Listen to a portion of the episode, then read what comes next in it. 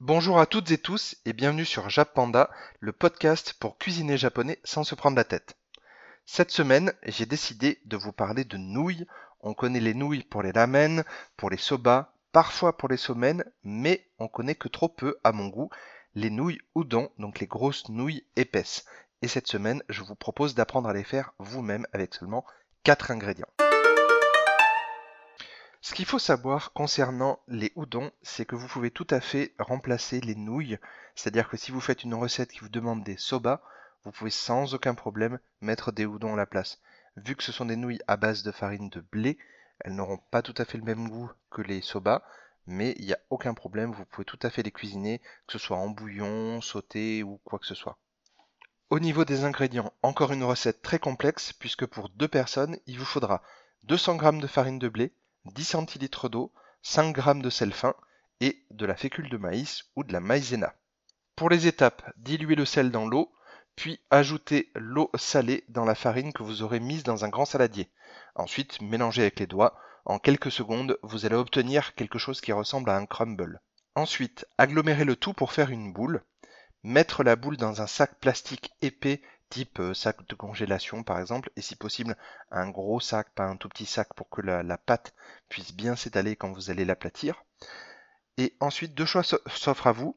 La méthode traditionnelle, donc soit vous le faites à la japonaise, c'est un peu folklorique, donc vous allez en fait appuyer avec les pieds sur le sac de congélation, euh, du coup vous placez le sac au sol bien entendu, et vous allez en fait pétrir avec le pied, ce qui est beaucoup plus simple que de le faire à la main, puisque ça dure quand même plusieurs minutes normalement, et du coup vous pouvez faire ça pour la première option.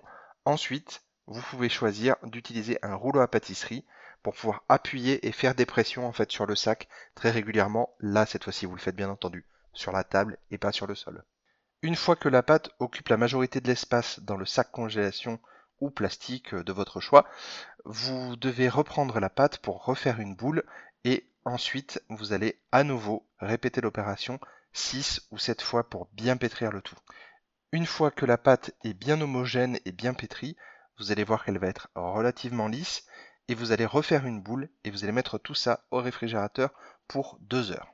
Sur votre plan de travail, parsemez de la fécule de maïs afin que la pâte n'attache pas.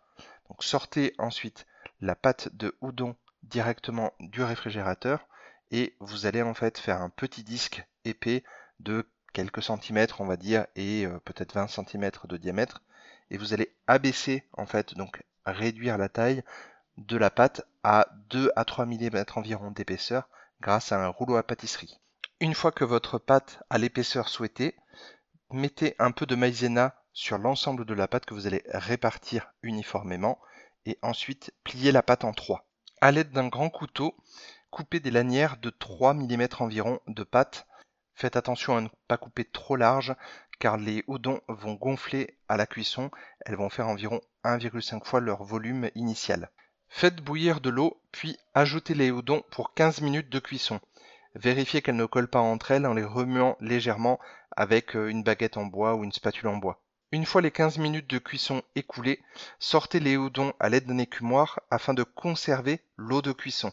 Rincez les udon quelques secondes sous l'eau bien froide et remettez-les en cuisson pour dix à quinze secondes. Le but est de leur donner un aspect extérieur un petit peu croquant et un côté un peu moelleux à l'intérieur.